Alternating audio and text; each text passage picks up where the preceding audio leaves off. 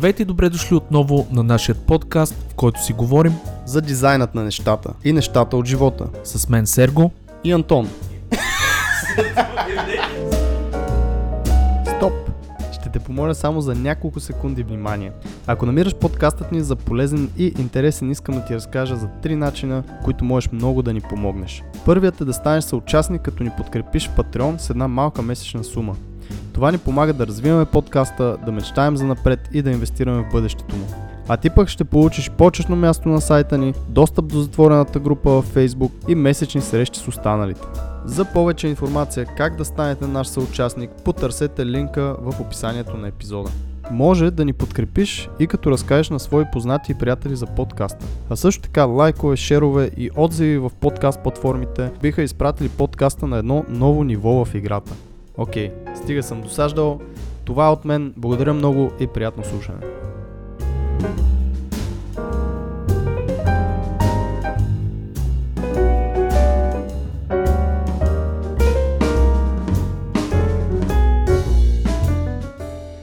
Скъпи слушатели, дизайнът съществува в много и най-разнообразни форми и дизайн може да намерите в абсолютно всичко. Изграждането на бизнес или каквато и да е организация е форма на дизайн и представлява дизайн система. Днешният ни гост не е графичен дизайнер, но е дизайнер по вътрешно усещане и е дизайнер, който успява да направи за една календарна година една от най-главоломно развиващите се неправителствени организации. Целта на това НПО е да свързва ментори или хора с опит с младежи, които искат да се развиват в дадена област.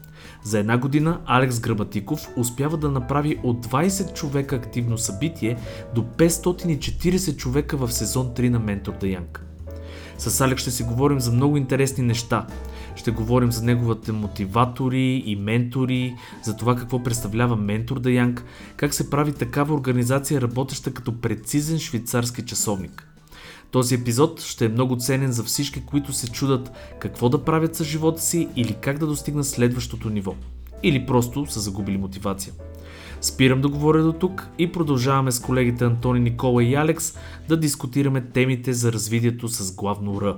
Настанявайте се удобно с чаша горещо кафе и ни отделете следващият час и половина. Вие сте с дизайнът на нещата, вашият подкаст за дизайн и нещата от живота. Приятно слушане!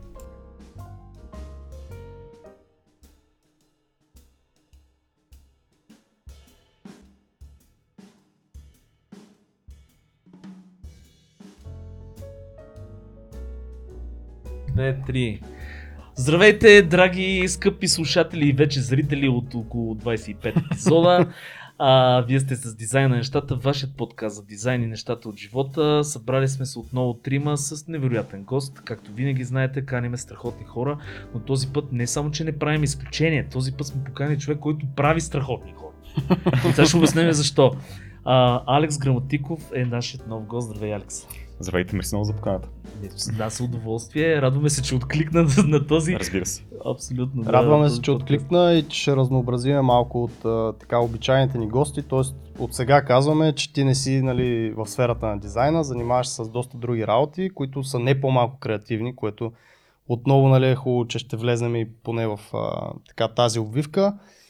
А, може би с две-три думи, просто за хората, които не те познават от нашите слушатели, директно ти се представи както обичаш да се представяш, въпреки че от нас ще има едно малко интро в началото, което са го чули. Супер. Така, това е винаги първи въпрос на подобни разговори интервюта и като цяло и може би най-трудният, а, честно казано, кой си ти, в крайна сметка. А, но все пак няколко неща ще изтъкна за себе си. Александър Граматиков а, се казвам и от година и половина само се занимавам с менторство и само менторство. А, но все пак, разглеждайки моя живот, той започва през 99-та година, тогава съм роден, и условно ще разделя на два етапа. Първият е до 2016 година, който етап всъщност характеризираме с няколко неща. А, и на първо място това е липса на каквато и да е самоувереност в мен самия. А, тоест, а, много мечти, но без никакви действия, за съжаление. Именно защото в момента, в който ти липсва увереност, знаеш, че каквото и действие да предприемеш или ще предприемеш, а, то ще посочи към твоето, може би, не- неадекватност, твоето неумение да се справиш със света. Или с други думи, нямах какво да дам на света и света нямаше нищо за мен самия.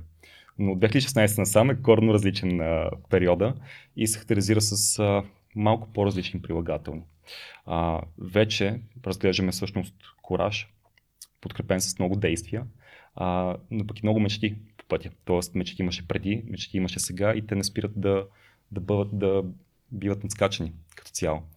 Така Между че... тук ме инспирира, извинявай, ще прекъсвам, ще продължим с представянето, защото това е една много любима тема на Антон, а, която е за, а, как да го наречем, за това м- хората да, нали, са за подценяването изобщо, за, за това примерно да... За себебичуването. А, не, да, не исках да използвам точно то, да, то, то, тази силна силна дума, но а, това е много готино, което каза, защото а, във всеки един а, така здраво мислещ човек, здраво стъпил на земята, според мен се сблъска с абсолютно същите проблеми. Mm. И то всеки, нали, ти го каза, нали, ти си го разделил в своята глава като период преди, период след, но според мен много хора не осъзнават изобщо, че са може би в още в този период, който е нали, преди, преди. Да, израстването. Да. А, така че ще си поговорим и на, и на тази тема. Как а, Кажи две-три думи е така за пътя си, мен това ми е по-интересно. Mm. Как стигна до, нали, ние ще те представяме с, ти си зад програмата Ментор Даян, която е страхотна програма, ще говорим много за това в този епизод, но как изобщо стигна до Алекс Граматиков днес, мисъл, образование, да. Примерно вкъщи, инфлуенсър. Сергей обича е... почва от детската градина, а, дори от ясната, да, което... Добре, добре. да покажем пътя. пътя. Добре, мога да начертая наистина големите периоди в, в живота ми. Първо детската градина не си спомням почти нищо, освен че някой ми беше щупил лего замъка, например, и, и бях Кадове, много, много сърдит. Да. А, така че това са ми от първите спомени. А, по-напред във времето занимавах с хокей на лед и тренирах в продължение на 5-6 години. Дори до такава степен, че бях част от националния отбор в някакъв момент, което звучи wow. голямо и гръмко, но взимайки предвид, че не повече от 200 човека в България тренират хокей на лед, развит, да. не е всъщност толкова пак не е малко. А, голямо постижение, но, да. но пак изгражда характер, изгражда умения за, за работа в екип, за комуникация с хората и така нататък. Така че това беше от първи до, до към 6-7 клас. А, и всъщност, а, дори раздробявайки периода от, а, от годината на раждането ми до 2016, дори тогава има малко повече нюанси. А, това, което си спомням за, за моето детство, детство е, че бях наистина доста социално хлапе, нон-стоп играещо в футбол в училището пред нас, което беше на точно 8 метра. А, но пък, а, именно защото беше толкова близко, винаги закъснях за, за часовете. Класика, училище. Човек, Да, да. Но бях доста социален, доста, доста запален, доста игрив и така нататък. И спомням, си спомням, че 6 към 7 клас а, в междучасието, примерно 6 Б клас срещу 6 В клас, имахме винаги състезание да, да играем в футбол в голямото междучасие. И тогава бях спънат. Спънаха ме, паднах си на физиономията, без да се предпазвам с ръцете и не питайте защо, тъй като нямам отговор, но се щупих тогава носа. А за щупването разбрах 6 години по-късно. Това е интересно. да, отивайки на, на преглед и просто случайно Щупена ми... Щупена преграда, операция или? Дори не се е стигало до някакво щупване, което ми пречи на, на дишането, mm-hmm. например, по някакъв начин. Тоест ти не си разбрал реално, то е да, зараснало да, да. най-вероятно. Напълно, да. да. Но всъщност 6 към 7 клас, именно това падане разви нещо, което аз определям като доста голям комплекс за как започвам да изглеждам пред хората с рани на лицето си и така нататък. Mm-hmm. Тоест до голяма степен това ме затвори по наистина много начини към света и се изрази в това да играя League of Legends на първо място. А, гордея се с това, че бях Diamond 2 към 2000, примерно 14 пардон, wow. година. Да. Добре. А, и тогава нямаше и другите ранкове, като Challenger, Master и така нататък. Беше малко по-семпо. Но да, а, прекарах тези 5-6 години от 6 клас до 11 играеки игри, избягвайки всичко, което може да ме отвори към света, да ме предизвика, да ме запознае с възможности или хора. А, беше предизвикателно от всяка една гледна точка. Дори дам няколко примери. А, не носих дълги ръкави в някакъв момент, тъй като се чувствах и твърде слаб. Тоест не исках да си показвам ръцете. А, дори не се усмихах толкова много, тъй като чувствах, че усмивката ме загрозява. Тоест имаме такива неща, които са доста притеснителни да ги живее който да е човек. Но не си дах в сметка, че са проблематични, тъй като World of Warcraft беше на два клика разстояние. Тоест ти се намира всъщност отдушник и изобщо в, да, в света на игрите. Реално. Mm-hmm, си бягал mm-hmm. от реалния свят в света на игрите. Точно така, да. Така че детството към тинейджерството беше прекарано именно в, в такива моменти, които, ако трябва да съм честен, бяха много-много забавни, добре прекарани с онлайн приятели от цял свят. И всъщност, чак преди една-две години си дадох равносметка какво съм си взел от този период. И това може да звучи малко цинично, но умението да използваш компютър по много, много ефективен начин. С шорткъти, с а, сменяне на табове, с няколко програми наведнъж. Което виждам в момента как в ежедневието ми, обвързано с това, комуникирам с над 40 партньори в Mentor Young, с над 540 участници към нашия трети сезон, теми, които ще разгърнем след малко. Всъщност тази ефективност ми помага да, да свърша много, за иначе ограниченото денонощие от 24 часа. Аз между другото никога не бих обяснил ползите на компютърните игри по по-добър начин, който той направи. Тук ще направя една много добра реклама на студио. Не, това нали, отделно, но идеята ми е такава, че виж, наистина игрите, е, едно време ще ви кажа защо, защото имах един приятел, доктор в Англия, прекарах едно известно време там и българин доктор в Англия, много така добре утвърден mm. и един ден той е много запален геймър. Той човек си имаше Man Cave тогава, това 2013 година, мен кейвче негово си, където си играеше игри и проче. И беше в един спор, аз присъствам в един спор на негов колега, което той казва, аз съм по-добър шофьор от тебе, защото играя компютърни игри. И като се замислиш, нали, той му даде аргументи, нали, там имаше, mm. то си беше цял спор.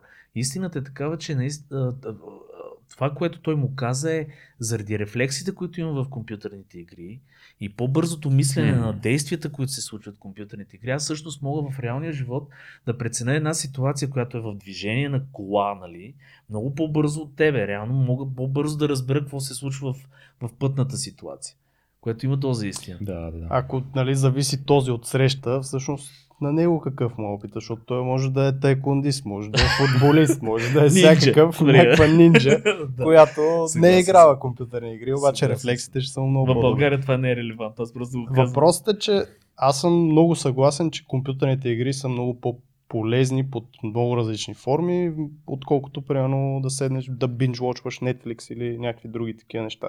Mm. Тоест, като имаш някаква, каквато и да е моторика, ето ти каза, шорткът и Научаваш се да пишеш на клавиатура по-бързо, защото там нали, има и чатове, предполагам, в повечето игри.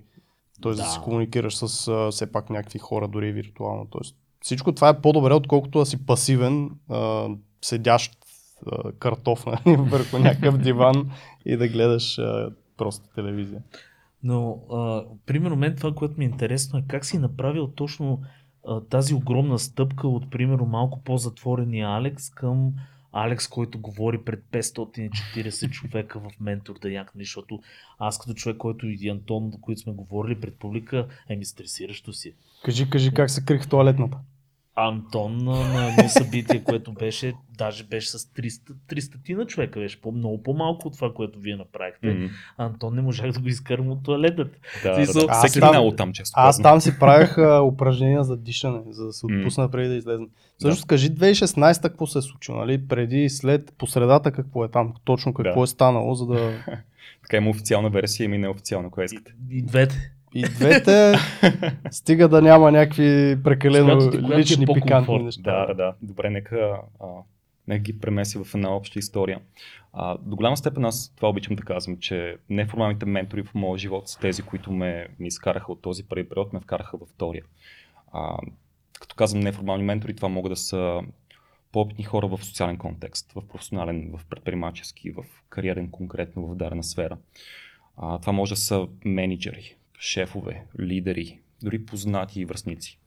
Но едно конкретно нещо ги откроява и затова ги наричам ментори. Това е именно тяхната по-голяма компетентност в дадена сфера.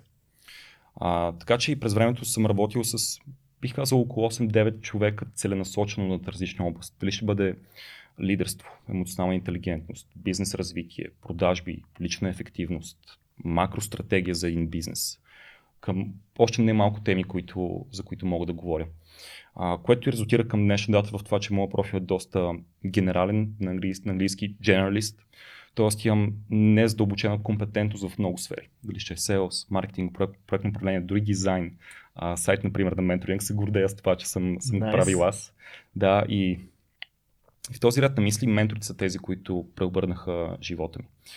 Като връщайки се към 2016 година, лятото на 2016 година, А, причината да, да се отворя към света и въобще да помисля, че мога да правя нещо в света е именно първата ми приятелка към, към тогавашна дата. Диляна се казва. Поздравяваме. Та, поздравяваме Диляна, да. Та, Е, това, което се аз ще получи... поздравя моята Христина. Първа, не сега. Първа, добре. И сегашната поздравявам, да няма Тамарика са. Важно уточнение. да.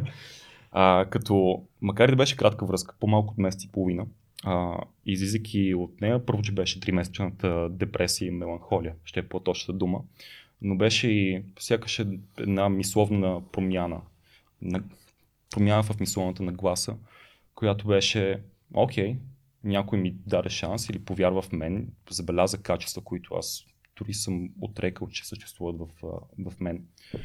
И това ми подсказа, че мога да продължа да експериментирам, да пробвам някакви неща.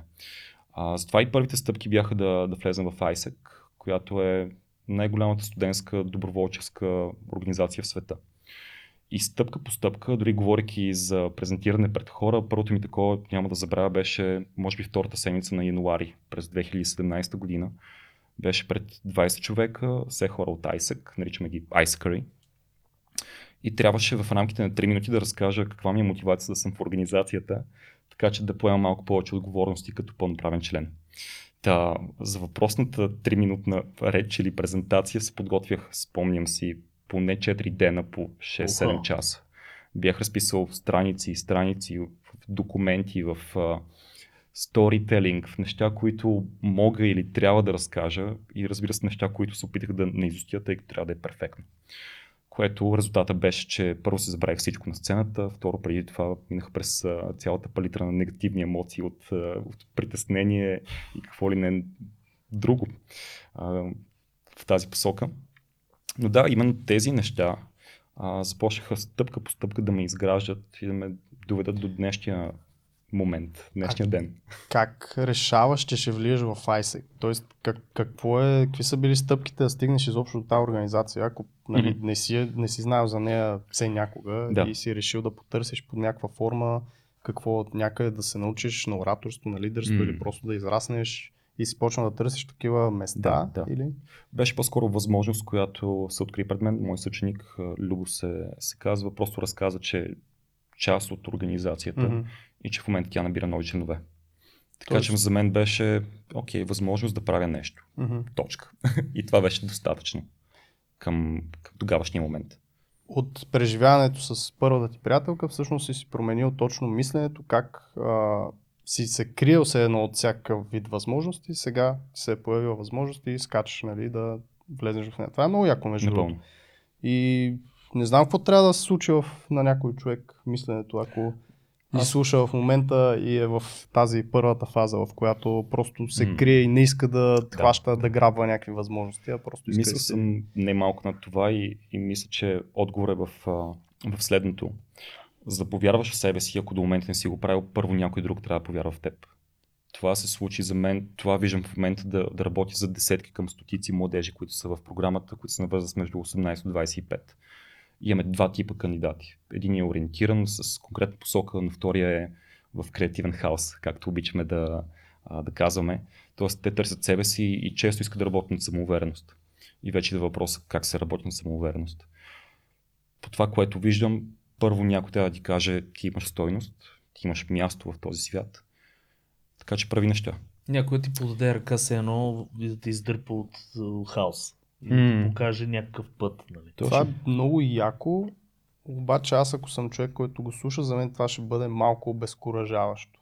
Тоест, аз разбирам нали, и психологията, mm. и философията за това нещо, че наистина, ако приема от, от малък много хора имат проблеми поради една или друга причина. Или са били прекалено обичани, или не са били достатъчно mm. обичани и така нататък. И това си остава нали, докато израстваш в последствие и се проявява точно по някакъв такъв начин. Тоест, ти не си достатъчен, ти не можеш да правиш еди ти не си достатъчно уверен да се справиш с еди mm. си проблем. И това, ако някой повярва в теб, е супер, защото наистина и аз съм го усещал, но по, по друг начин почваш да мислиш, т.е. ти почваш да си имаш вяра. Обаче мен това ме вбесява и ми е супер гадно, че е така. Че mm-hmm. ти сам не можеш, от, да, че ти сам не можеш да, да си повярваш да. и просто а, да, да го разбереш това нещо и да достигнеш до това нещо сам, Мгм. че трябва някой външен да ти го каже. И според мен е с така, дори с горчив или с позитивен опит с времето, дори никой да не ти подаде ръка, ти сам можеш да осъзнаеш. Благодарение, то пак не е сам всъщност. То е с четене на литература, с аха моменти, с Мгм. разговори с някой Напълно. стигаш до някакви такива неща, но ако някой повярва в теб и го покаже а, достатъчно сериозно, нали, това нещо определено би рефлектирало вътрешно просто в един човек. Напълно. Още по-голяма съзилка Именно, и съм напълно съгласен, да. да.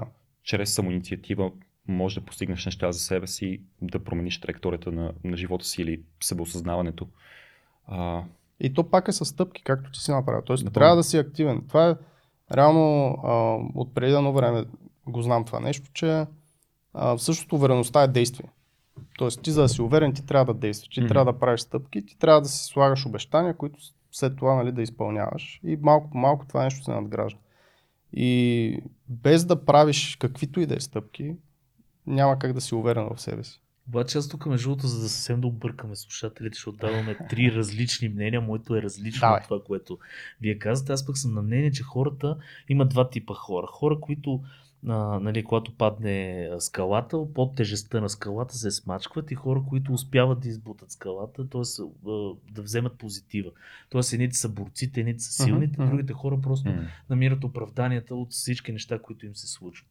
И това си е до някъде а, и средата, както вие казахте, нали, някой ти подава ръка, срещаш се с някой, чуваш за нещо, но си е и вътрешно изцяло а, някакъв, някакъв вътреш, вътрешна сила, която е при, примерно при вторите. Тоест, реално погледнато, това си е заложено. Защото аз съм бил в същата позиция, като нали, малко по, по-различна, но в същата позиция, която ме е сложила тук, да кажем, и успях да изплувам нали, нагоре. Сега няма да влизам в детайл, но идеята е такава, че в един прекрасен момент аз бях предста... сложен пред а, избора дали да се смачкам или примерно да направя нещо с живота си, със себе си, да мога да, да, да върва напред. И от само себе си някакси, може би характера ми, може би а, заложеностите, които имам, си потръгнах по този десния ръкав и, и, и изплувах нали, нагоре. Така според мен си го има и, и чисто характерно заложено, генно, ако щете, ако ще вътрешно, ако ще примерно от всеки човек. Защото има една теория, че хората си се раждат малко или много с, с характера си. Алекс, какво мислиш по този въпрос всъщност?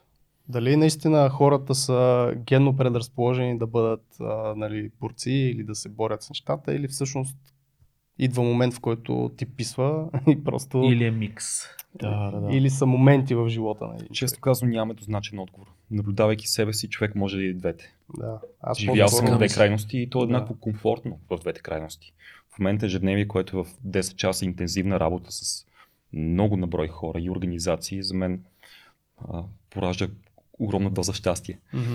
Но и по подобен начин, а, 10 че и повече часове прекарани в а, игране на игри, към тогавашния момент беше наистина най-приятното нещо, което, което може да направи човек. И бидейки в това състояние, може би да си казваш, че е окей. А дали това не е ключа всъщност? Да, да търсиш а, комфорта и хуб, хубав, хубавото във всяка една ситуация. Защото, примерно, забелязал съм по себе си, аз успявам някакси да си организирам около мене нещата, така че, на, колкото и егостично звучи, М. на мене да ми е комфортно и покрай това и на останалите хора им е комфортно. Примерно, а, ти виждаш, нали, всяко нещо, когато хората дойдат в нашия офис, примерно е направено така, че на мене да ми е готино да си седна на този диван, на мене да ми е готино да си седна на това столче, примерно. Ето, Да има си- логика, че ако на теб ти е готино, Ами да, но има хора, които имат много повече и не са успяли да си го. Аз познавам такива хора и не го правят по този начин. Тоест, те не го правят реално да е на тях да им е комфортно, а го правят, примерно, де дори не знаят как да го направят на тях да им е комфортно. И Алекс каза М. нещо готино. Аз във всеки един момент, т.е. като си му играл игри, т.е. Нали, аз ти вада малко думи от, нали, от твоята уста ги вада, но поправим ако греша. Тогава си ти е било хубаво и ти си видял хубавото от тук. После си видял хубавото от тук. Дали това не е всъщност а, ключа към всичките неща, към щастието, ако ще, към хубавите неща. Тоест да не, да не се концентрираш върху негативите, винаги да се опитваш, какво беше там, чашата е наполовина пълна, а не наполовина празна. Нали? си малко по-оптимист, да си По малко принцип по-към... и Алекс може би е разбрал и е видял покрай него, че и в предприемачески среди, където и да си, нали, позитивизма трябва да преобладава, за да се случват нещата. Аз съм го виждал покрай мене също а, в нали, мои познати приятели, бизнес партньори и така нататък. Тоест това е нещо, което наистина те кара да преодоляваш разни препятствия и това, което каза, нали, да ти е комфортно, трябва да се научиш да ти е комфортно в дискомфорта, нали? има една такава приказка. Тоест, а, дори да влезнеш в някаква ситуация, в която не ти е окей, поради една или друга причина, ти нали, имаш избора. Или а, victim mentality, нали, как ще е на български, т.е. ти си жертвата в случая, Мгм. Или това е някаква възможност, която ти да... И ще се нали, да, някаква да ограда, която да прескочиш и така нататък. Но за мен това са моменти в живота на всеки човек. И да, някои са по-предразположени, някои имат по-друга среда. Нас ни мачкат нон-стоп с а, точно модели на, на жертви в а, света в момента, по социалките, по новините, по телевизията, по филмите. Нали, всичко така да се чувстваш малко или много като жертва. И то няма как това да не се отрази. Въпросът е до някъде и себеосъзнаване и това на- наистина да водиш разговори с хора, които са го достигнали това нещо просто, за да могат да ти го смилят, да го разбереш. А, ако се заговорим за ментори, както и ти каза, нали, аз също съм имал доста приятели, които са ми помагали просто с разговори. В смисъл, казват ми нещо и то Точно. остава до ден днешен. Тоест, Да, все да. още си спомням някакви думи от хора, а, които са ми променили малко или много мисленето с е така просто на разговор. Така че да, това е много важно. Първо ти сам да се също да се опитваш да осъзнаваш някакви неща, да четеш, да търсиш, да си активен, да, да ровиш, да скрибуцаш навсякъде, да се опитваш да достигнеш. И те хората според мен ще дойдат, не знам. Ти как мислиш? Тоест, ако започнеш да го търсиш, предполагам, че се появяват и хората. Да, да, да. Нещо, което забелязваме, доста хора слагат големи и мащабни цели пред себе си. Да спасят света, ако ще бъде а, една Окей. крайност. Но Да. Особено след младите хора чуваме това нещо, търсенето на някакъв личен смисъл или обществен такъв или економически. Тоест има големи цели пред хората, но често те водят до блокаж, т.е. не се предприемат действия към, към тях. И съм напълно съгласен с това, което казваш. Да, истината е в действието, което можеш да предприемеш днеска, в този един час, в тази една минута. Тъй като малките действия те доближават до големите цели, очевидно.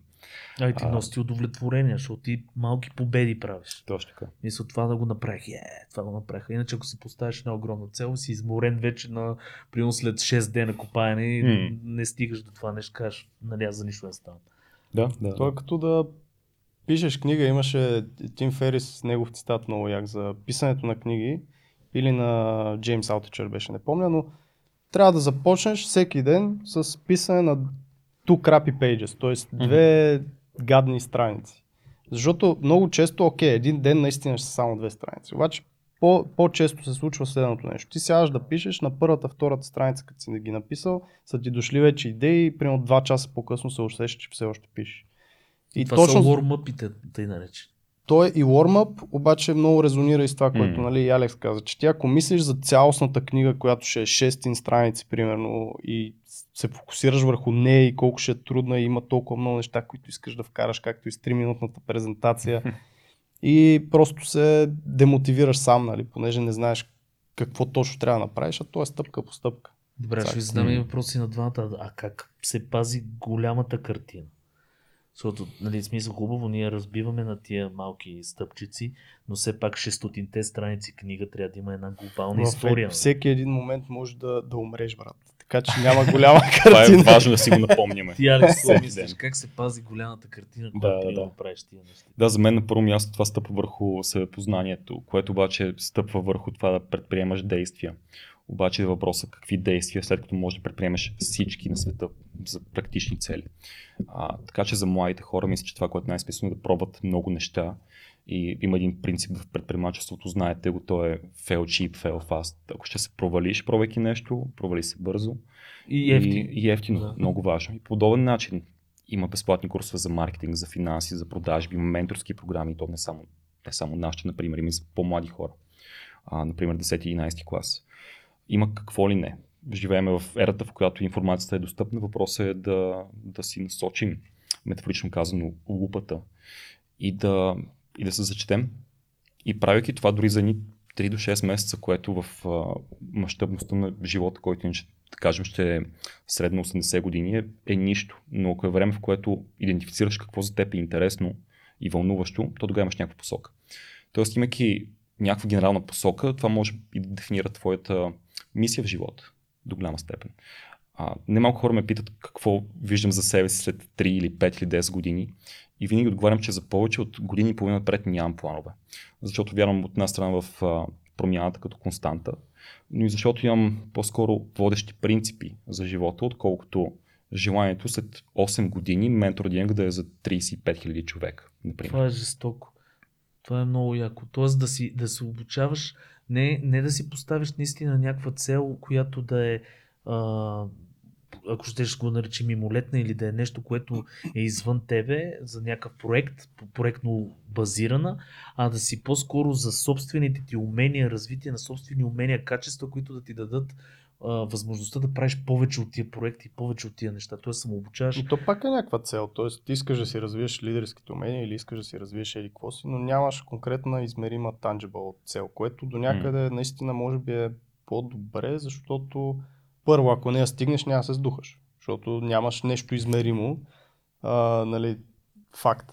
Имаш всеки ден ще се надграждаш и ще ставаш по-добър и всъщност това би трябвало да те мотивира, докато ако си си задал примерно 35 000 човека или един какво си и гледаш, да. че на година 4 от година 5 план си на 500 човека, няма ти е много яко. Или деморализираш това. Да. Или обратното, да.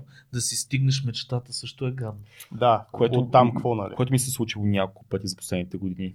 Я разкажи по Да, нещо, което наблюдавам и то е съобразено с този първи период 2016 година. Винаги целите са били а, пред мен за някакъв разумен срок, примерно 3 до 12 месеца, или нека наречем мечти по-скоро. Но тези мечти биват постигнати за този период. И започва ред дефиниция на какво е новото невъзможно. Та по никакъв параметр не е било възможно да имаме трети сезон за 538 участници с 40 партньори. По никакъв начин не беше възможно да имаме 324 участници за втори сезон. И то, това също може да, да анализираме малко това повече. 100% грот. Така от първи сезон до днешна дата с година разлика между двата сезона е 1200%. Wow. Growth 12 пъти. Жестикът биткоина 2019. Жесток, дано да ви върви. Да, не, да, аз да. не се и съмнявам, но това нещо е наистина уникално. Да, но пък и в личен план и в професионален мечтите сякаш започват да, да се променят в, в времето. Тоест надскачаш предишното дефинирано като възможно такова. О, това е друго нещо, което да трябва да се спомене, че ти мечтата ти на 15, на 20, 25, 30 и на 40 са тотално различни mm. неща, защото ти се променяш. Затова, може би си прав до някъде нали, да имаш по-малки таймфреймове, за които под някаква да. форма все пак да имаш посока, да не се лутиш mm-hmm. наляво и надясно, но просто да не е след 10 години. Или ако се дори да е след 10 години, след 20 години да си заложил нещо, да си достатъчно гъвкав в а, някакви Не ситуации и да се адаптираш. А, така и така заговорихме за менторство, менторски програми в България. Mm-hmm. Какво се случва? Каква е ситуацията? Каза, че има и други. Разкажи, да започнем с това, да разкажеш Откот малко повече за ментор да Янг. Така, започвах с стандартния пич, значи. А, какво правим в Mentor Young е съвършено накратко казано, свързваме младежи, които са 12-класници, студенти или наскоро завършили такива, на възраст между 18 и 25, заедно е, с... Те класираме и двама. За ментори. За ментори ви гласим, даже Сара ще е вътре. С малко да. ще разкажеш. Добре. Да. А, които, които младежи свързваме с индивидуални за тях ментори, които имат поне 5 годишен опит.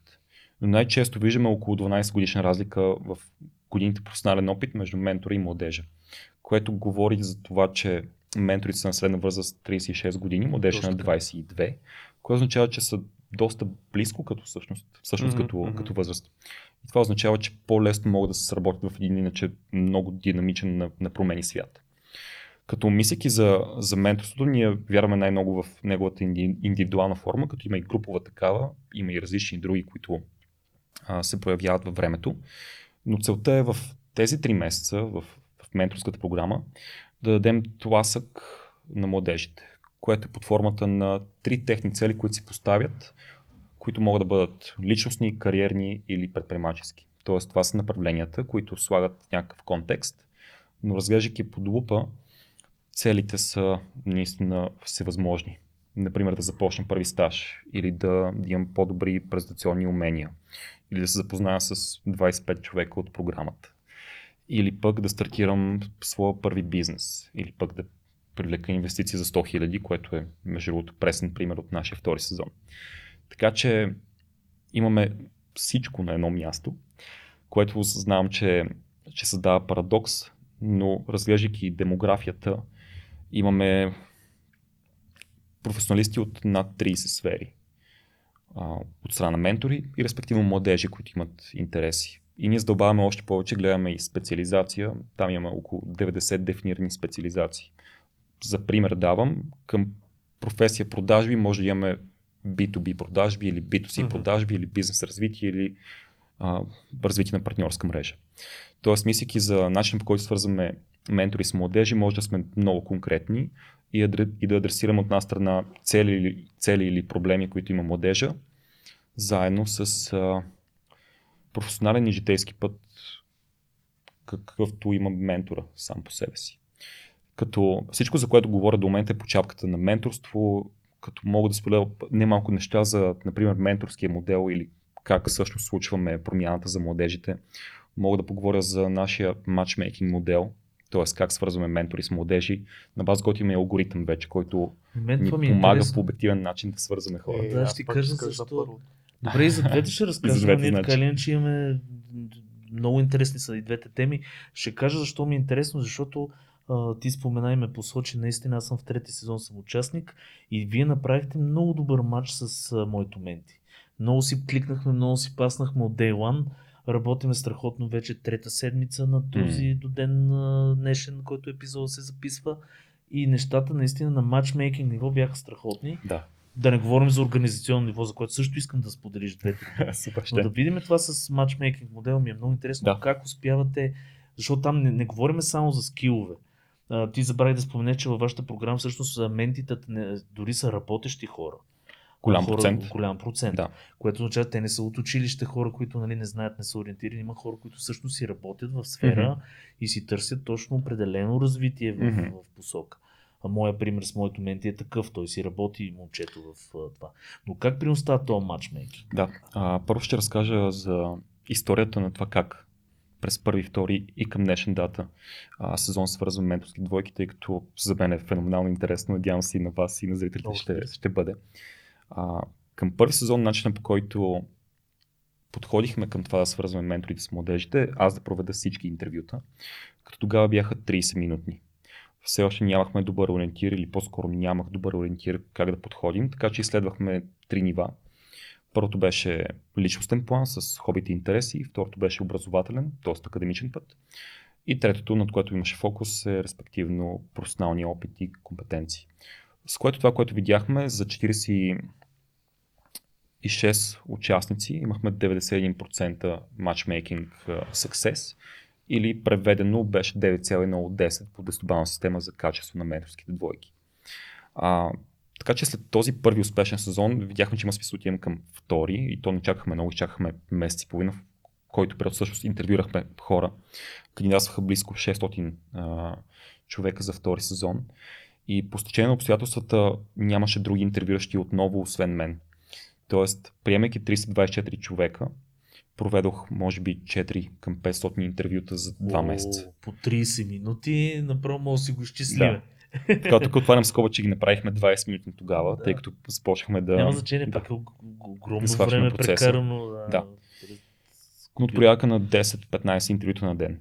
И интересно за едно интервю е, че не просто да се запознаем и си кажем някакви приказки, ами искам да, да влезем под кожата на човека, метафорично казано. Дълбоки искам, разговори. Да. А, не, най-вероятно и да го усетиш и човека. И това. Да. Какво се случи, когато беше на 5 годинки? Е, е това ли има време за 20 минути да го зададеш това въпрос? Да, да, да. По-сложно е. Да, гледаме да използваме всяка една секунда наистина от към днешна дата са 15, към днешна дата са 15 минутни интервюта. Тоест за един О, бърз темп на, на пет, разговор. Петия сезон, да. сезон ще са по 5 минути. не е невъзможно. А, но за втори сезон много интересно. Валидирахме това, че програмата може да скалира 7 пъти от първи към втори сезон и да запазим качеството на, на свързаните менторски двойки. Отново имахме за мен е интересно защо. отново имахме 91% или 9,1 от 10. А, тоест тогава беше големия въпрос, можем ли да скалираме, запазвайки качество? И отговора беше да, на ниво менторски двойки. И още повече подобрихме качеството на цялата програма от гледна точка на полезност. Отново го измерваме по десетбална система. Беше 9,1 и 2 първи сезон и втори 9,4. И в момента беше друг а, критичен момент за нас, в който скалираме два пъти почти спрямо втори сезон. Имаме 540 колко човека вече, 538, но бяхме трима интервюращи. Тоест за първи път това, което направихме на английски cross-matching или на Хикс. Например, младежи, които аз съм интервюрал, свързахме с а, ментор, който е интервюран от, от mm-hmm. Любо от моя екип, например. Или Ники. Как работи това? Работи на няколко нива. А, преди да кажа как, обаче ще кажа, че отново имаме 91%. Което започва да ми звучи сякаш някаква закономерност. Колкото и да се опитваме, може би да го подобрим, може би това е лимита. Тъй като говорим за това, че запознаваме хора с хора. И дори на хартия всичко да е перфектно, понякога няма да, да кликнеш с някой. Или вече се борите в последната десетица, където Аз... реално погледнато е много по-трудно. Където е много по-трудно, да. Мисля, Да, че всичко тоест- след 70% е топ. Така че... Не, то това е ясно. Тоест, вие сте всъщност много близки до перфекшена, нали, Да, до да, да. И реално погледнато там вече се случват някакви много големи напъни за много малко. Да, да, да. Нали, И често казвам, ние се задоволяваме с този, резу- този резултат. Да. Не търсим перфектното, но имаме стремежа към перфектното. Правя това уточнение. Като начин по който постигнахме тези проценти към трети сезон в най-голям мащаб е на, бих казал, няколко нива. Първото ниво е, че провеждаме индивидуално интервю с всеки кандидат, ментор или младеж. Тоест тогава уточняваме от страна на младежи целите, с които кандидатстват. Често предизвикваме м, презумпциите, които те имат спрямо с какво може е полезен ментора или програмата в нейната цялостност. А, така че понякога е един здравословен дебат, който провеждаме с тях. С менторите пък се опитваме да откроим кои са областите, с които могат да бъдат най-полезни. Тоест един огледален процес между двете страни. А, което основната, основната му роля е, е двойна. От една страна е да усетим човека на едно субективно ниво. Какво е моето впечатление за, за теб, например, и какво е за Йосиф, твоя младеж. Мгм. Имайки някакво впечатление за двамата, мога да, да кажа, че ще кликнете като хора, като характери. Но вече отивайки на едно по-дълбоко ниво и по-обективно такова, то е стъпващо върху, както и казах по-рано, професия, специализация, добавяме етап на развитие, тип цели, години опит и география, като променливи, които разглеждаме докато свързваме една менторска двойка. Тоест над 130-40 параметра, които взимаме предвид. Тоест имаме субективното, имаме и обективното. А върху обективното вече има алгоритъм, който на база определени данни и тяхната подредба или конфигурация, срещу твоя профил получаваме 15 препоръки, докато провеждаме интервюто за младежи, с които мачваш от 0 до 100%. И понякога по време на интервю използваме последните 4 3 минути, затова да ти кажем, ти мачваш добре с Йосиф, например с Димитър или с Йордан, които също са в дизайн а, сферата. И обсъждаме in real time, на живо, с теб. Така че имаме тези няколко а, нива, които са подредени. А, като още повече нещо особено интересно, което видяхме за сегашния сезон е визуалния стимул. Голям проблем беше във втори сезон, че в някакъв момент имах списък от 300 човека и поименно дори не си спомнях кой кой е. Нещата бяха много, много смесни, премесени и не си спомняш с кой какво си говорил. Този сезон това, което направихме е добавихме снимки на, на хората в интервю процеса и това промени нещата по много начини. Нещо, което направихме, поне така го наричаме, визуален матчмейкинг. Отляво са ни всички младежи, отдясно са ни всички ментори. След това добавяме филтри по професия или етап цели или география и можем на, на тези разбивки да направим едно визуално свързване. Подкрепено с алгоритъма, подкрепено с нашите впечатления. Така че Звучи много сложно цялото нещо, Ме но щом звучи като успявате... някакъв адванс матчмейкинг, не само за менторство, че HR. да се направят някакви... Аз това ще да питам. Няма ли да мислите да матчмейквате други хора, нали? Разбрах какво ме питаш, често ми питат че хората. може би някои от Добре, зрителите ни ще търсят гаджета, жени, мъже и така. А, аз за друго сетих, наистина това би могло да прерасне в страхотен, нали, ако го гледам от към бизнес, то вече, Да. както и да е, да има много Пак ли за разклонения. AI ще говориш. Но не, не за AI, за HR, наистина HR tool или може би HR сервис, това би било страхотно. Да, т.е. от едната страна са тези, които кандидатстват, от другата е реално профила на компанията и дали ще паднат, дали ще вайбнат с хората в тази компания. Може би малко, да, по-сложно. Всъщност, ам, ние не веднъж сме говорили за това колко е важно да притежаваш някакви базови soft skills, да се Мгм. усмихваш, да можеш да си адекватен човек. така Абсолютно. Но факт е, че не всички са такива, визирам. Шегувам се. Сергей е един от най-усмихнатите хора, които познавам. А, но има и много други хора, които не са нали, по-малко хора или по-зле хора. И въпросът ми е, вие като и ти каза, нали, примерно, от тези интервюта ти можеш дори да прецениш кой с кого горе-долу ще си кликне. Мгм. А, важно, важни ли са тия неща, за които сме говорили? Тоест да си усмихнат, да си ведър, да си позитивен или всъщност за всеки влак се има пътници, нали, както се казва и всеки може да си намери нали, неговия човек, с който все пак ще кликнат, дори да е малко по а, така неконвенционално Мгм. Мгм. Оптимистичният Тоест, с човек. други думи, ако има два ботора, Да, да опитвам Дали Дали свързани заедно, ще работи. да, да. Да, да, да. А, ще отговоря Или, на... или извиняй, или пък обратното. Ако един е ботор, а другия не е, но просто М. на този ботор му трябва някой, който е по-позитивен. В този случай да, би работил. А, Да. тогава говорим за етап на развитие, който е на английски explore или това да се откриеш към света. Тоест търсиш нови възможности за, за развитие. Докато другия етап, който ние дефинираме е израстване. Например, аз съм с опит 5 години в бизнес развитието и искам да стигна на следващото ниво. Тогава бих свързал себе си, например, с а, някой с 15 годишен опит в бизнес развитието. Но ако имам интерес, например, сайта да е малко по-професионален, ще се обърна към Саша. Тоест, целите дефинират подхода. Мгм. Така че е много важно да дефинираме какво търси един младеж и оттам какво, какво търси един ментор. Но отговора на, на въпроса ти от преди малко ще подходи от малко по-различен нъгъл и то е именно какво търсим в нашите кандидати. Както казах, за младежите има възрастово ограничение от 18 до 25. При менторите поне 5 години опит. Но условие за успешното менторство е младежа да има отворена нагласа. Тоест той да е отворен към нова информация, нови идеи и да експериментира.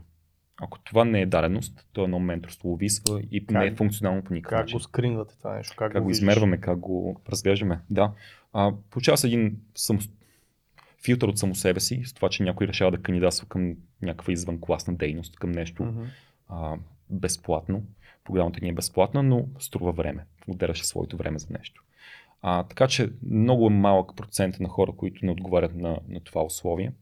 Той е надлежно описано на няколко места в сайта. А, но не бих казал, че има конкретна система, която е измерваме тези 10 показатели за това дали си отворена на гласа. Тоест, ти като си най-вероятно проактивен, да попълниш анкетата, да влезеш, Мгм. да прочетеш, имаш желанието, този мотиватор е достатъчен, за да разбереш, че този човек един вид ще свърши работата, ще се, ще се съберат Да, тия да, хора, да. ще да правят нещо. Колко, Иначе, защо ще го правиш? Се? колко кандидатстват и колко всъщност влизат? Защото значи пък все пак има такива, които успявате да, Да, ги да, да. скринете, че нещо има там, дето не са за тук баш. Да, от, Тази година От проведените интервюта с ментори приехме 91% от, от хората. А, което е много интересно, правейки контраст с първи сезон. Тогава приехме, може би, 40% от а, проведените интервюта с ментори. И начинът по който ми а, звучи е следния. Именно, че бранда си намери, бранда Mentor the Young, Мгм. си намери правилната аудитория. И тази аудитория кандидатства при нас. А, може да поговорим и за маркетинга, който при нас а, за сега ще сезон е с 0 лева и над 3 милиона рич в, а, в социалните мрежи. Към втори сезон Имате включително. жестоки идеи в маркетинга. Да, кажи. Така че може на там да се насочим Да. след малко. Така че това е процента при, а, при менторите. По-големия процент от примерно останалите 9, които а, не приемаме в програмата е просто, че не намираме подходящ младежа за тях. Мгм. И за нас наистина няма смисъл да, да приеме някой след като усещаме, че не би работил. Докато при младежите добавяме много слое отвъд отворената на гласа. Това е именно да имаш а, цели. И то не е необходимо да са конкретни. Понякога да имаш субективната цел да намериш себе си е достатъчно, но поне трябва да имаш някаква посока. То може би е по-важно да си е обмислил. В смисъл, защото всеки, сега като ме питаш каква цел имаш, аз ако кандидатствам и за да иск, ако искам да влезна в тази програма, нали, мога да ти извада 48 цели от Разбира задния си джоб, Да. просто е така, за да ги кажа. Но по-скоро да, може би не трябва да имаш, не е задължително да имаш конкретна цел, но поне да са помислени. Тоест да, Да. знаеш посоката, която ти си помислил, която е за теб, която на теб ти е важна, а не защото в Инстаграм там си видял някакъв да, да. пост или някъде друга. Това, което казваме на нашите младежи, още на ниво кандидат младежи. И между другото, младежи е думата, която използваме за, за менти, изправено на български, тъй като альтернативата е възпитаник или, О, или да, чиновник. Ще е много готино, че второто Да, са да. възпитаник, моят възпитаник. Представяш ли си? На откриващо събитие. Здравейте, ментори, възпитаници. Добре дошли. Малко се връща на 90-те, Много просто иначе окей. Да. да, да. Но те си младежи, нали, да си го кажем, защото Да. 24 години си е младеж. Да. И какво казваме на кандидат младежите? Имайте цели, които сами не бихте могли да постигнете. Цели, с които един ментор може да ви е полезен. Супер. Да. Като се замислиш, доста яко, защото много точно всъщност ти казва а, малко из, изкочи от тази котика, която си сложил и помисли за нещо, което е out of the box. Да, свържи М. с някой, малко. който може да ти покаже някакъв друг път или да ти Да. покаже нещо по-интересно. Което А, не го прави по-лесно за менторите, между другото, само да кажа. Ой, за Да. тях е, и за Да. тях е приключение. И менторите бих казал учат еднакво много наравно с Да. младежите. Което също така го измерваме. Има 8 дефинирани менторски типа, с които работим. Един от тях е peer или преведено български ще трябва да ми помогнете с Приятелче. това, но не съвсем, но това са менторски отношения, в които... Пров, проводник не. Как, как Труден е превода. Много е труден. Свързан човек с теб. Това Ех, е. Благодаря, Никола! Да, но Никола! смисъл се губи по този начин. Да. Е, пиер е А, човек, който трябва да е пиер. по-приятел, че смисъл. Не Да, е така. връзник сякаш. Връзник. Да, но в смисъла на менторството това означава ментора да е менти и, и менти да е ментор. Мгм. За което ако менторството на гласа, винаги ще А. учи. Да. Окей. Което идва през поколенческа разлика, идва през а, лидерски умения, които се придобиват покрай една такава съвместна работа, през а, някакво усещане за социална и емоционална принадлежност, за това, че предаваш своите знания напред във времето. Тоест има някои нива, на които в кавички може да продадем а, идеята някой успешен професионалист да си дава от времето за, за Да, метода Янг в случая. Предполагам това на доста хора, които все пак менторите са нали, тези, които имат бизнеси, които имат Да. заето времето с всякакви неща. И със сигурност е такова. и са да. и малко по-възрастни, съответно, най-вероятно имат Да. семейства, кучета, златни рибки и така нататък. А, аз малко ще завъртя разговора, Окей. понеже според мен малко ненатурално почнахме. Дай да поговорим за плюсовете на менторството. Okay. Всъщност какво е, защо е и а, кои са нещата, които го отличават от това, нали, аз да седна да си чета книжка сам Мгм. или да уча някакви неща Мгм. сам. И в същото време може да разкажеш и на теб как ти е дошла тази идея, за да я развиеш, как Окей. се е развивал, изобщо откъде стартира това нещо, защото Мгм. отново е нали, интересен а, така пътя, по който излиза една идея наяве от просто а, някаква твоя измислица, която си имал на времето, изведнъж реалност, изведнъж три сезона, изведнъж 600 човека и така нататък. Да, да. Добре, откъде би искал да започна? Може би какво е менторството? Какво е Първо менторство? За теб, какво е менторството, Да, да, да, да го да. обясниш, как го чувстваш ти. Добре. А, менторството за мен конкретно е начин по който съм учил най-много през, през времето, през разговори, през а, да, именно работа, целенасочена с по-опитни хора в дадена сфера.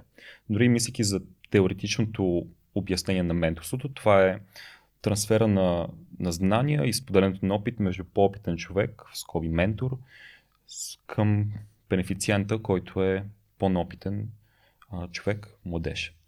Респективно, менторството обгрижва или целите, или проблемите, които един младеж би имал. И това, което го откроява от, например, университетската образователна форма или онлайн програмите или книгите, например, е, че помощ в частност.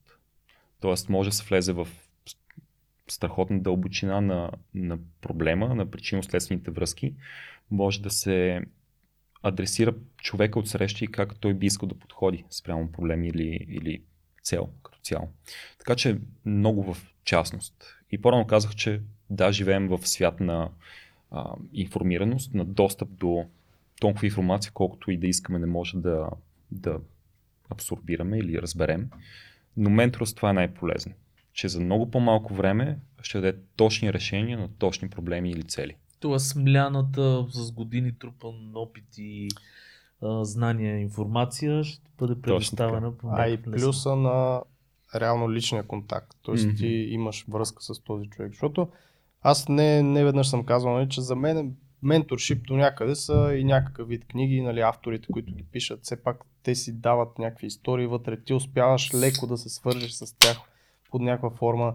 Или всичките ютубъри, които през годините съм гледал, Елиот Хълс, примерно, ми излиза, или Джордан Питърсън, или Гари Ви, всички Мгм. тези хора, които под някаква форма те пак са ментори. Обаче нямаш този личен контакт, а, който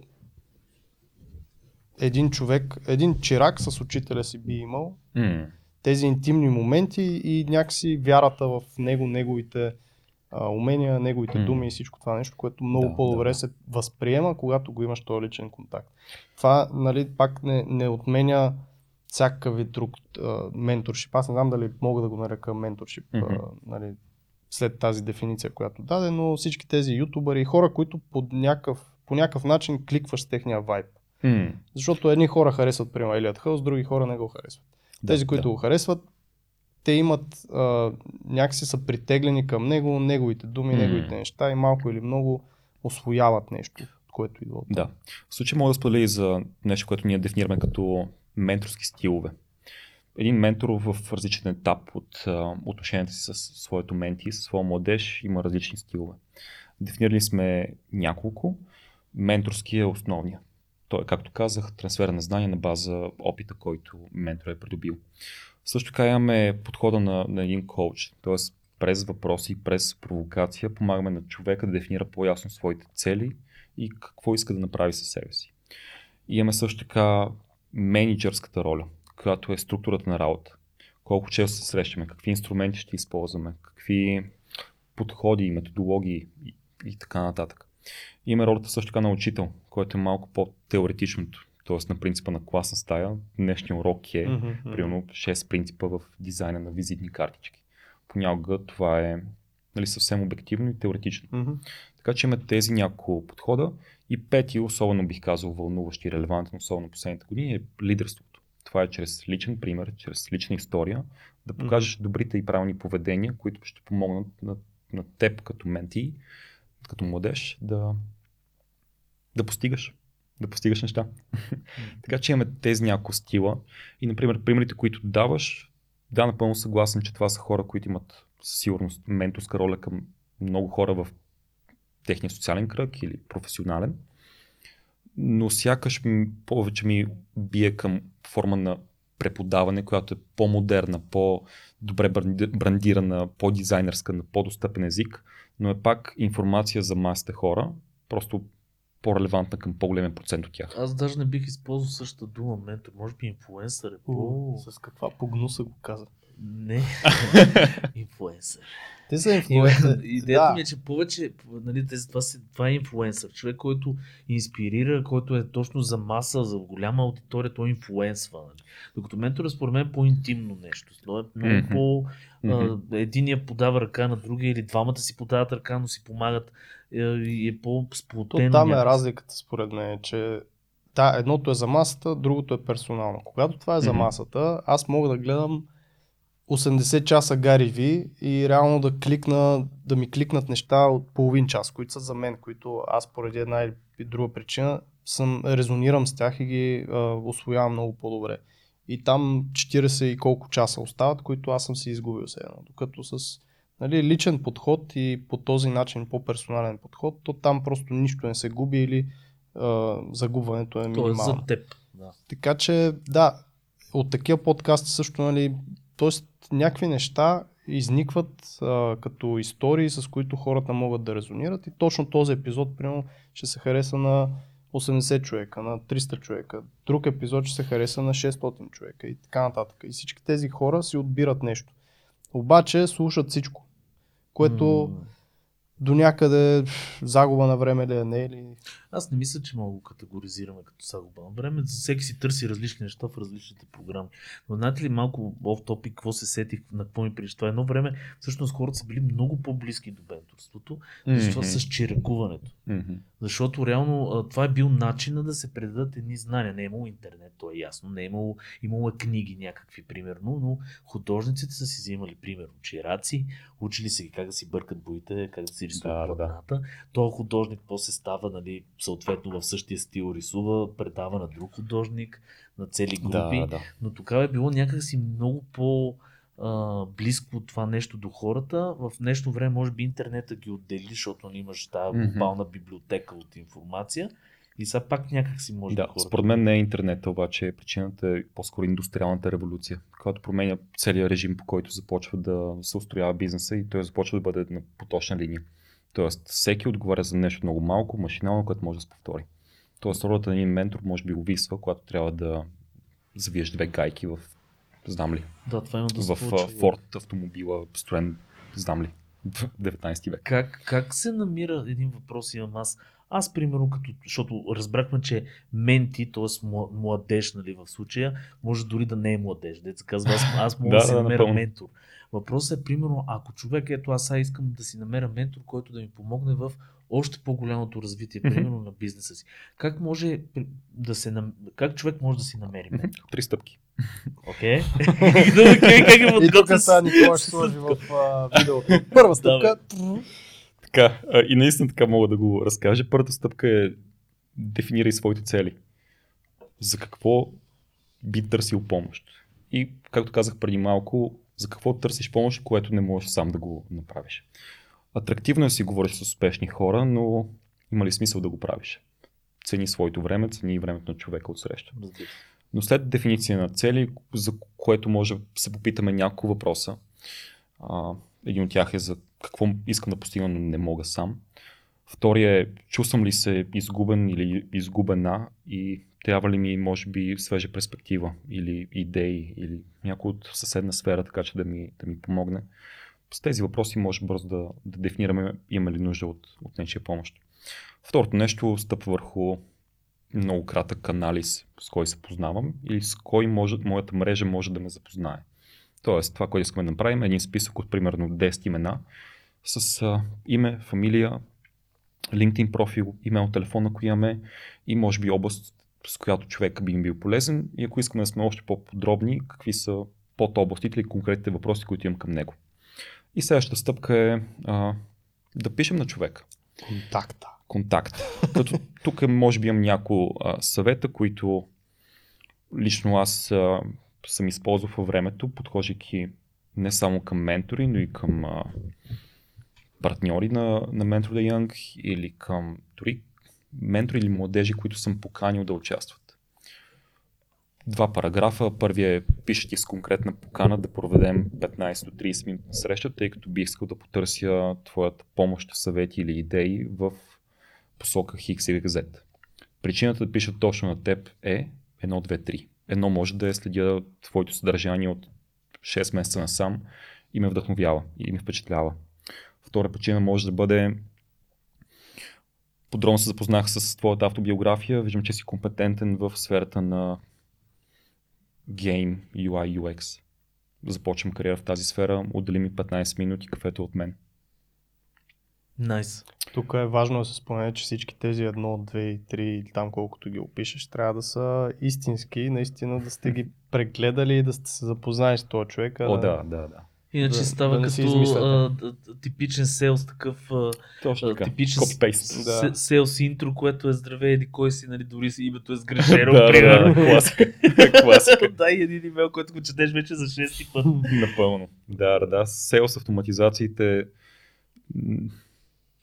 Лично, често казвам ги препоръчвам, но ако са правилно направени. и са Да, защото иначе правени, убиват малко. И са по-скоро насочени към бизнес. Нали, тук Да. говорим за лично, личен подход към Мгм. хора, с които искаш да се свържиш. Но, Да. но той, ако се интересуваш от този човек и наистина искаш да ти е ментор, най-вероятно ти спонтанно ще го направиш, защото ще кажеш две- две-три неща, колко те кефи, какво си видял. Какво И това е. Стъпва върху спонтанност, стъпва върху да, искреното желание да прекараш малко време с този човек. И ролята ти е да, да Да, аз просто натъртвам на това наистина да е искрено, защото на никой няма да направите услуга, ако почнете сега е, UI UX дизайнери, намирате 40, копи-пейст, нали, кефиш ма, виждал съм те и, и нали, то не е numbers game в случая. Тоест тук нали, не сваляте жени в дискотеки, нали, да ви бият шамари 39 40, а по-скоро трябва да покажете наистина интереса към този конкретен човек.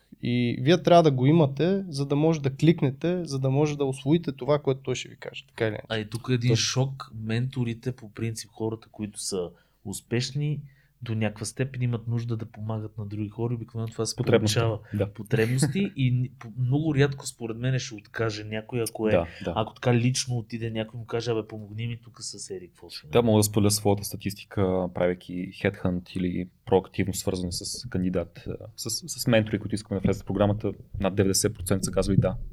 Абсолютно. Ако е аргументирано, ако е целенасочено, ако е конкретно, Защото пътя към, аз как го приемам това нещо, пътя към успеха и защо да направиш нещо успешно е много самотен.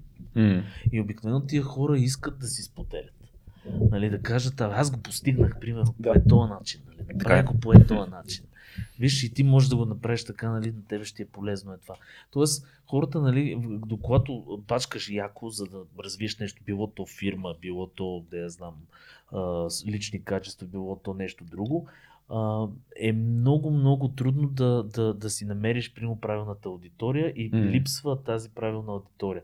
Обикновено можеш да споделиш на приятели, най-вероятно си се събрал с някакви твои хора, колеги или в тази област, споделяте си нещо, но всеки до някаква степен нали, си има неговото нещо и когато дойде ментито всъщност, той отключва е това, нали, аз да ти споделя, бе, аз какво направих? м- Което е, нали, тази самота, да си го вървял малко да го... Което да, сякаш е потребност на човека, бидейки социално да. животно и бидейки в да, такава организация на обществото, която стъпва върху предаване на, на знанията, споделяне на опита. А забелязвал ли си някаква закономерност от към възраст? Защото, доколкото знам, повече нали, идва това нещо по-късно в живота като цяло. Тази Да. потребност точно Тоест, да споделиш, да учиш. На 5 не мога да бъдеш, може да можеш. Или Така, на някой- 15, на да. 20, на 25, примерно. Тогава малко не мислиш, може би, за тия работи, както и за деца, и за такива работи. Просто все едно изведнъж ще удря нещо по главата Да, да. в еди каква си възраст. Да, мога да споделя някои демографски данни, както и няколко анекдотни наблю- наблюдения, които имаме. Менторите са на средна възраст 35 години, с средно 14 годишен опит и това е вярно за и втори и трети сезон, т.е. данните остават същите. Като това, което забелязваме, че над 90% от менторите са на менеджерски позиции или по-нагоре Антоне, в да иерархията. си на 34. Е, паси. Но нещо интересно, което виждаме за сегашния сезон, за първи път имаме ментор, който е по-млад, възрастово от своя младеж, но, но с 6 години повече опит в респективната сфера, която е маркетинг. Тоест, Така че- другия ментито всъщност идва предполагам от някаква друга сфера, иска да смени и затова Може търси да ни- маркетинг. Или това, е- или просто започва малко по-късно. Да, Да. защото има такива случаи. Аз също познавам такива хора, които почват, така им се стича живота, почват на 16, примерно, да работят професионално. Да, да, да. И вече на 24 Са превъртяли е играта. превъртял играта. Да. Да. Така че има и такива случаи. Да, да, да. Е много Така че това са няколко примера. Например, също така най-младият ментор в момента е на 22, а момчето, за което споделих преди малко е на 24, а неговото менти е на 26. Така че, Аз имам една теория, че по принцип е по-хубаво да в някои сфери, нали, е по-хубаво да а, така да учиш от хора, които не са 1 милион стъпки пред теб, а да са Така е. на 10, 20, 30, 50 стъпки пред Да. теб. Тоест до някъде може би това с а, по-младите ментори всъщност има мгм. дори позитиви нали, в това нещо. да, затова говорим в нашия менторски модел за Zone of Proximal Development на английски или зоната на проксимално развитие, което означава, че човек се развива най-много тогава, когато е предизвикан в някакви умерени количества. Или поставено в цифри, ако аз дам а, 100% за нещо към дадена дата или към даден момент, то искам моят ментор да ми покаже какъв е 105-я процент, 110-я, не 200. Да, по-близко число, Да, точно. Малко отгоре. Няколко стъпки напред, но Да. не няколко скока напред. Тогава не работи. Тогава и, например, едно менторство, което е с 20-25 години разлика в годините опит, увисва малко, честно казано, особено в времената, в които сме, които са толкова динамични, че за 5 години се променят правилата на много нива. Да, outdated неща, най-малкото, Да, което е ти, а, другото, което пък обратното, нали, е, че а, ти като имаш такава разлика, най-вероятно езиците, на които се говори, е различни, са различни. Тоест, един човек с толкова нали, поколение и така нататък, той не може да комуникира по същия начин, който а, ако с по-малка разлика. Да. То е ясно, че ако имаш такава разлика, ти ще комуникираш по друг начин, но ти имаш, примерно, баща, чичо и така нататък. в живота ти има хора, различна които е са... ролята, която се приема. Но имам пред, че ще имаш някакво уважение и ще се комуникира по друг. Да, няма да е, брат, какво става. Не, не, не говоря чисто за, не говоря чисто език, като как ще се обръщат едни други, как, какви думи ще използват, когато говорят. Говорят и по начина, по който се предава информацията на ед, Ага. от единия човек на другия Окей. човек. Тоест, нали, сещаш, че и разбирането съответно Мгм, от единия и от другия какво ще. Да, Един човек, на, това е примерно на 50, ще разбере по различен начин, ако ти му говориш за изобщо за технологии, за неща и както и ти ще разбереш пък различни неща от М. чисто житейски опит, който той. има. хора, които са свикнали да учат единствено с а, яко писане и тетрадки и учебници и зубрене и не знам си какво, нали, по-трудно ще предадат знания на хора, които са свикнали да гледат YouTube, за да научат нещо. Тоест има някаква логика. Съгласен съм. Да, да. Така че при едно менторство, което има много голяма разлика между годините опит, толкова фокуса е над, над житейското израстване, това е супер. И между другото, две интересни цифри от сегашния сезон с 538 участници. А, общия брой на годините простанален опит на менторите младежите е 4200. Смятай. Което ако само си го представим аз или, или ти, например, да имаме 4200 години за себе си простанален опит. И какво би означало да си в подобна общност, с подобно богатство на, Дънкан на, на знания. Да. Абсолютно. Така това че- е- Да, това е, това е една метрика, която и аз сметнах малко преди нашето откриващо събитие. До ден днешен не мога съвсем да си я а, сложа в перспектива какво означава за индивида, бидейки част от програмата, какъв е потенциала. И друга интересна цифра е около 15 000 беше от много години, но житейски опит. Тоест това е възрастта на всички участници, събрана на едно място. Така че Ментор Янг, трети сезон е именно това. 15 000 години житейски опит на едно място. Ти И харесваш отговорност много, на индивида. много цифри, анализи. А, и така е, знаеш, ли- работи. знаеш, ли, тук а, вървиме към следващия ми така по-сериозен въпрос и това е организацията, защото това, което на мен ми направи а, впечатление, колко организирано всъщност беше абсолютно всичко. От интервюта, през а, срещата, през самите неща, които се случваха на срещата в там в Тек парка, ние можем да си го споменем, защото Мгм. нямаме проблеми с марки и с такива неща и с брандове. Ако искат да ни спонсорират, да заповядат. Но, но идеята е такава, че а, много, всичко беше много организирано. Очевидно, натурата на Алекс е такава. Смисъл всичко да някак си да минава през а, някаква организация, през а, ето тия статистики, през тия неща. Кажи две-три думи за, за Да, изобщо да. как се стига до такава организация да организираш 540. М. Да, начин по който аз мисля е през а, няколко принципа, но един от тях е през логос, патос и етос. Цифрите. Към началото логиката е логос. Етос е с какви хора се заограждаме и какви партньори. Ако видите логата са страхотни брандове и, и компании, които застават зад нас, водещи стартъпи или един от най-разпознаваемите корпорации като цяло. А, и, и третото, логос, патос, етос, е вече и етиката и емоцията, която създаваме. Тоест в нашата комуникация винаги има три елемента. Има данни, има сторителинг, има с какви хора са около нас. Така че да, съгласен че и цифрите малко надделяват над всичко в начин, по който може би аз мисля. Но и ако погледнем бекенда на, на Mentor Янки в а, страшно много презентации, таблици, процеси и, например, процесите за интервюране разглеждаме в инкремент от една до две минути какво се случва във времето. А, така и също имаме една много, много висока ефективност от порядъка на един интервю ще проведе 300 интервюта за 30-40 дни. Паралелно с това координираме над 30 събития, провеждаме за 90 дни, т.е. имаме по едно събитие на 3 дена, които събития са или онлайн обучения, или присъствени нетворкинг събития, или бизнес симулации. Най-голямото събитие за 500 човека, най-малкото е за 80, но най-често са към 150 човека. И какво означава това? Означава, че колкото сме менторска организация, толкова и евент менеджмент организация. Така че много работа, но и стъпва върху начинът по който разглеждаме единицата в екипа. И начинът по който аз разглеждам нас като екип е как наистина имаме ясни процеси, когато наистина е необходимо да имаме такива и как постигаме немалко неща. Кой ги е задал тези процеси?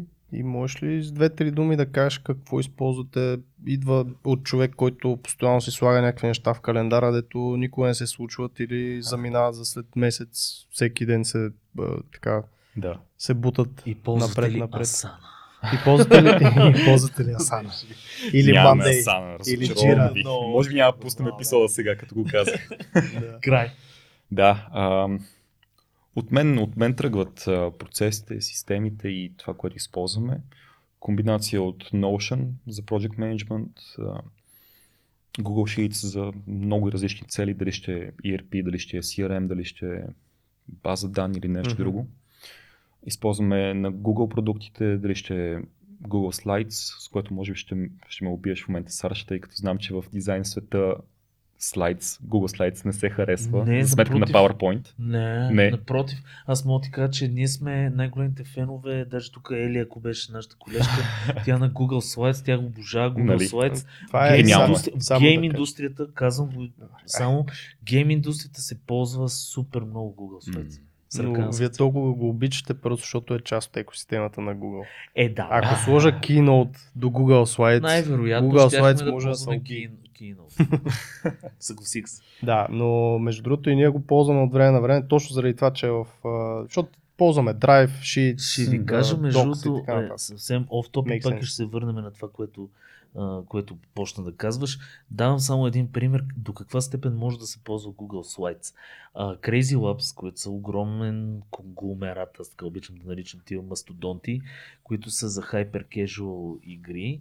А, когато работихме с тях по много сериозни проекти, това, което правеха целият им менеджмент за Art Direction и апрувала на арта, който отива към тях, беше в Google Slides. Като ползваха Интересно. Цветове на фоновете на слайда.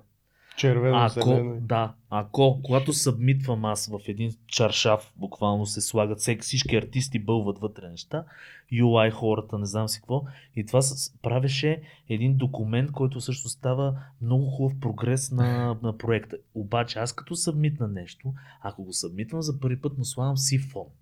Менеджера, ако иска да го върне, му сменя фона с зелен фон. И ти имаше да color coding на тия неща, което беше абсолютно да. е такова Който Нали си викаш, «А, сега има много по-добри тулове за Разбира се, неща. да, да, да. естествено. Това го не е важен. направили. точно И това е организация с хиляда човека, които се прави целият ми менеджмент минава по този начин. Да, да. Ние успяхме да крашнем Google Slides в един момент, тъй като всички визии, които виждате в социалните мрежи и със сигурност сте ги видяли, а, започнахме да ги правим с а, помощта на автоматизирани инструменти, които си накодихме вътрешно в екипа.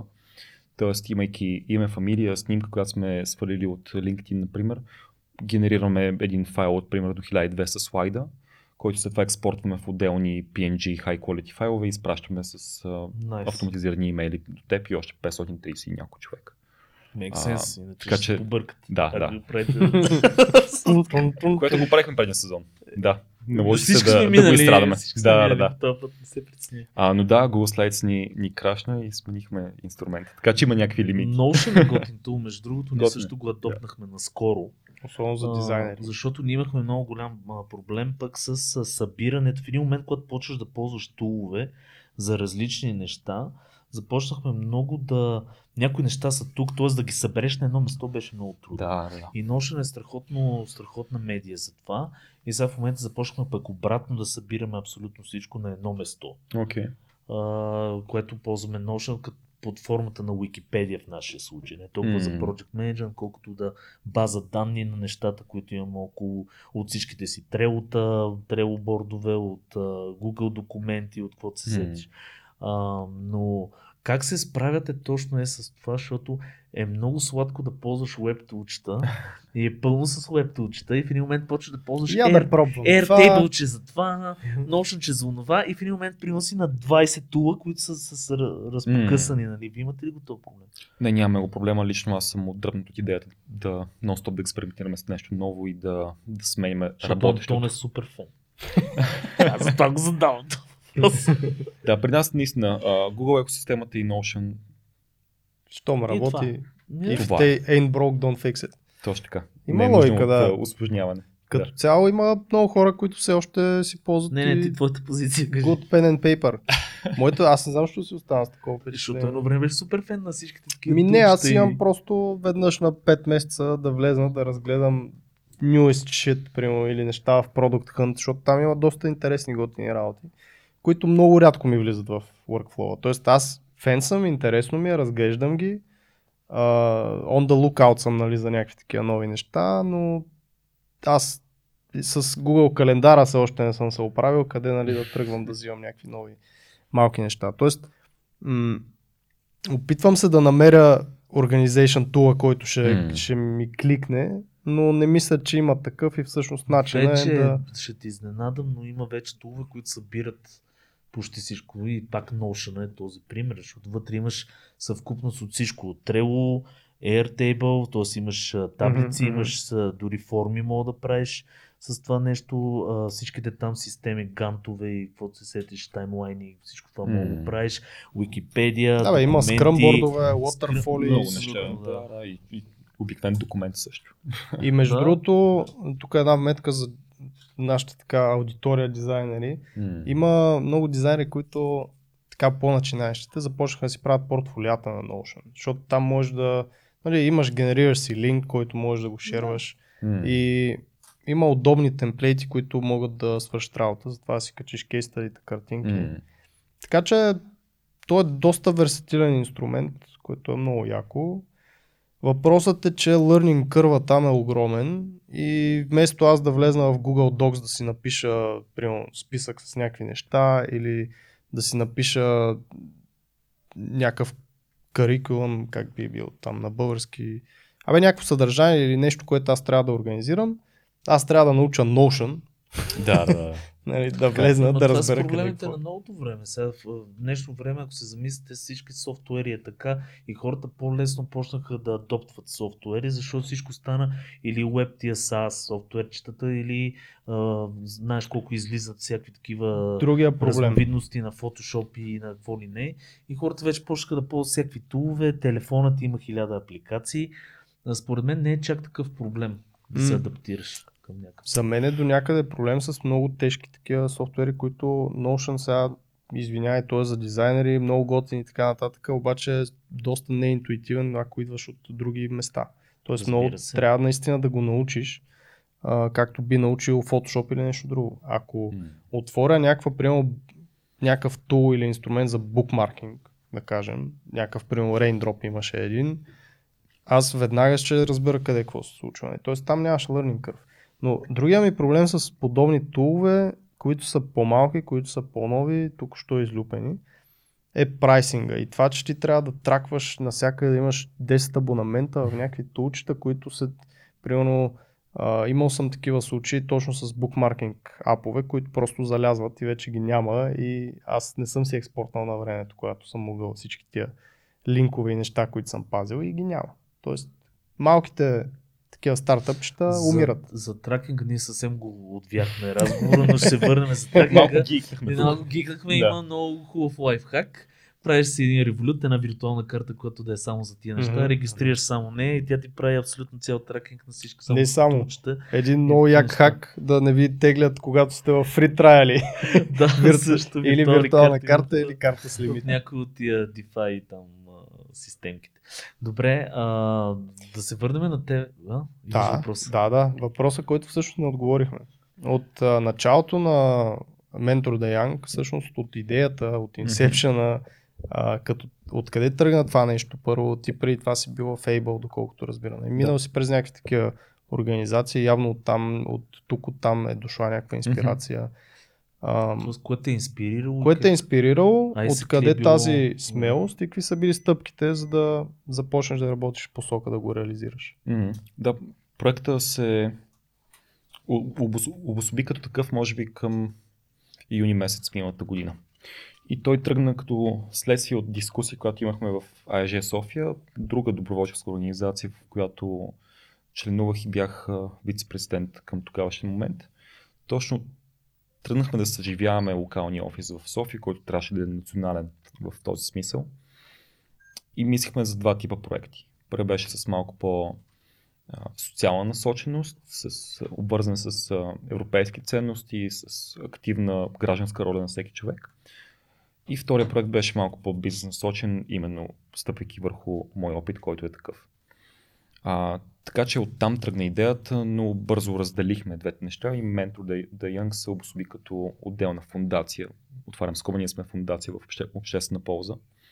А, така че до голяма степен идеята тръгна, тръгна от, от там, от групова дискусия, но стъпваше върху първо моето фундаментално разбиране, че менторството работи, наблюдение и вярване. И също така стъпи върху много бързи анализ, че подобна програма, менторска за младежи на възраст между 18 и 25 в такъв мащаб или качество не е имало. Така Аз че, потвърда. да, така че презумпцията беше, окей, няма нещо такова, то обаче би работило, така че нека пробваме с MVP за 5 менторски двойки. Имахме 23, без да искаме. Nice. MVP. Какво беше? Minimal Viable Minimum Product. Viable да, т.е. стъпвайки върху принципите сте- fail, Да. fast fail cheap, да. Да. Идеята е, че вие сте евалюирали цялото това нещо, сте го, как се казва, оценили сте го. Тоест направили сте оценка, че ще сработи по този начин, като сте го тествали. Точно. С, а, интересно, виж, примерно, че може, а, значи аз това се опитвам и в, в, в, т.е. ние се опитваме с тебе да, с а, минимални усилия, Mm-hmm. да, да, първо да видиш дали реално това нещо, което правиш, има някакъв смисъл. Защото времето е най-ценното нещо на абсолютно всички хора. И ти ако видиш, че няма никакъв смисъл, няма защо да го пушваш да губиш примерно една година, две години в, от живота си в а, загубена кауза. И това и в дизайна. В дизайна по същия начин. В смисъл, защо трябва да си губиш времето примерно с нещо, което не ти е на сърце. Аз затова съм много голям фен на това хората да си намират попрището, възможно най-рано, защото аз бях точно от тия хора, които се лашкаха едно време много насякъде. Нали. А, и това между другото ме направи мене генералист. Това е, това е качеството пък, а, когато нали, пробваш много неща, а, да, като станеш генералист, пък ставаш много добър менеджер, да кажем. Така е, Така да. че реално няма загубено нали, в цялата работа. Но времето трябва да се цени определено и трябва да се тестват някакви неща. То затова, ако си разделиш живота на MVP-та, а, би било много добре. Защото Да, да, да. наистина това, си, което... А, ще си направя дете. Ще тествам. а, аз ще направя едно. Е, В смисъл такъв те хората. Ама не, то Гордо така правят. в крайна Или пък сметка, при... в крайна ще сметка, върна крайна сметка, какво правят повечето хора? Взимат си първо или котка или куче. Тоест, Да, те нали, се е- опитват М. пак някакво MVP да направят. И Риба, наистина така, цвете риба, Да. куче. примерно, ако си убиеш Бенджамина за е, един месец, нали, не е добра идея да правиш в момента. стигна до куче. Аз стигнах до Само куче, да защото Бенджамина, който го взех 2009 година, като дойдох в София, съм го убивал 4 пъти и съм го съживял 4 пъти Това е и все още добре. расте това нещо. И да, а, сега съм на куче. Та, има на Airbnb една а, приказка така, точно, че нали, хората не искат бърн пица и не трябва да продължаваш да, М. даваш на хората изгоряла пица. Затова пробваш, виждаш, че не става, пробваш нещо друго. Не, не продължаваш нали, да, да биеш в посоката на изгорелите пици, защото нали, нито времето не е някакво разтегливо, не е, не е гумено, както се казва, нали, да се разтегля. Ти си имаш определено време тук и трябва да го насочиш където трябва. Да, да, Което малко трудно, но ето ти си Така успял с ментор Даянг. Всъщност това е нещо, което те зарежда и което те бута и вероятно Напълно. това, че не съществува такова нещо е било пак някакъв фактор. за това нещо. сигурност това да сме на, на границата на какво е съществувало и какво може да иновираме в сферата е особено вълнуващо за мен, за моя екип. Дори нещо интересно, от което започнахме работа, буквално преди седмица, но го мислим от година насам, е консултиране на по-големи бизнеси за техните вътрешни менторски програми. Вече имайки и толкова много успехи в един голям мащаб, означава, че имаме процеси, имаме, имаме матчмейкинг модели, имаме менторски модели какво ли не. Тоест имаме един off-the-shelf продукт, готов продукт, който може да, да бъде приначен за нуждите на дадена компания. И по този начин адресираме две много големи области в, в тези по-големи структури. От една страна е развитие на таланта, т.е. обмен на знание, развитие на меки умения или на конкретни компетенции или hard skills. Или от втора страна говорим за culture and engagement, т.е. вследствие на менторска програма хората биха останали по-дълго на работа, тъй като са завързали нови, нови връзки на работното си място, биха били по-ангажирани с културата, биха се запознали с ценностите и така нататък. Тоест говорим за едно по-високо ниво на, на satisfaction или удоволствие от това, че си на даденото работно място. Тоест една компания има наистина доста голям инсентив хората да, да бъдат в менторска или младежка роля вътре в компанията. Има и огромна нужда от това, между другото. Така, и го забелязваме в България, че има глад за менторството и го виждаме с, с Mentor the Young в сегашната му форма. Хората наистина искат да, да участват, имат голямо желание и мотивация. Дори бройката от близко 1100 кандидати за сегашния сезон беше вследствие от а, маркетинг кампанията, която утилизирахме на 30-40%. Тоест имахме капацитет за много повече хора, но това изиграва лоша шега в крайна сметка на- всички, ако, ако бяхме а, увеличили. Но нещо интересно, което мога да споделя с вас е как, а, как тръгнахме с а, близко до 0 лева бюджет за първи сезон. Имах 4000 лева спестени, които трябваше ми стигнат за 6-7 месеца. Първо да издържам себе си и второ да се задвижва и програмата и да има все пак начин по който да платим разходите. Та, започвайки с а, концептуално идеята през а, юни месец миналата година, първото нещо, което направих, отидох при петима мои познати, които нарекохме ментори. Тоест те бяха склонни да вземат риска и да ми се доверят да отделят по 2 часа на седмица от периода октомври до а, януари. Имайки пет ментори, отидохме при, при Kaufland, които бяха така склонни да ни бъдат първи генерален партньор, така че шаут-аут към, към Да. Kaufland за това. И всъщност вече имахме ментори, имахме генерален партньор, покрай него и други компании, които се присъединиха, имахме вече 10 ментори. Имайки вече една програма, която е поне с имидж на завършена такава, пуснахме и кампанията, с която кандидатстваха още примерно 50-60 човека. Помолихме и те да промотират програмата и кандидатстваха близко 200. А, няколко месеца по-късно дойде и, и а, капитал за, за втори сезон под формата на други генерални партньорства. Тогава беше в лицето на, на Еконт и Америка за България. Така че шаутаут и към И тях. тях. Да. И вече отивайки към, към третия сезон се включиха още компании, които застават зад нас и ни, и ни подкрепят. Ingram Micro, Update One са, са на линия и EMAC. Тоест вече са 6 компании. Супер. Всички Да. можете да ни спонсорирате и нас. Няма да ви са разсърди. А, Така много, че- много, много ми харесва това, че сте търсили точно, виж как а, пак а, проактивност, търсите Да, и пак помощ и тези компании пък евала на тия компании, че са дали все пак за нещо, това е нон-профит. Те не го правят Мгм. с никаква профит цел. И виж резултат. да, Напълно. много готино.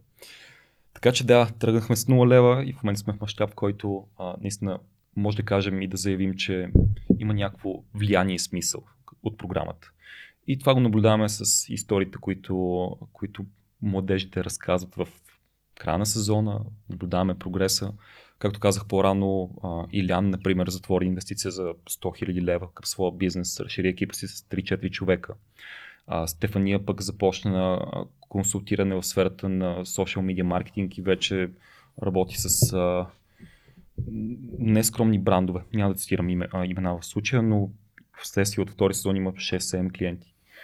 А, други хора започват а, работа. Трети се чувстват по-уверени. Четвърти са по- по-щастливи, примерно.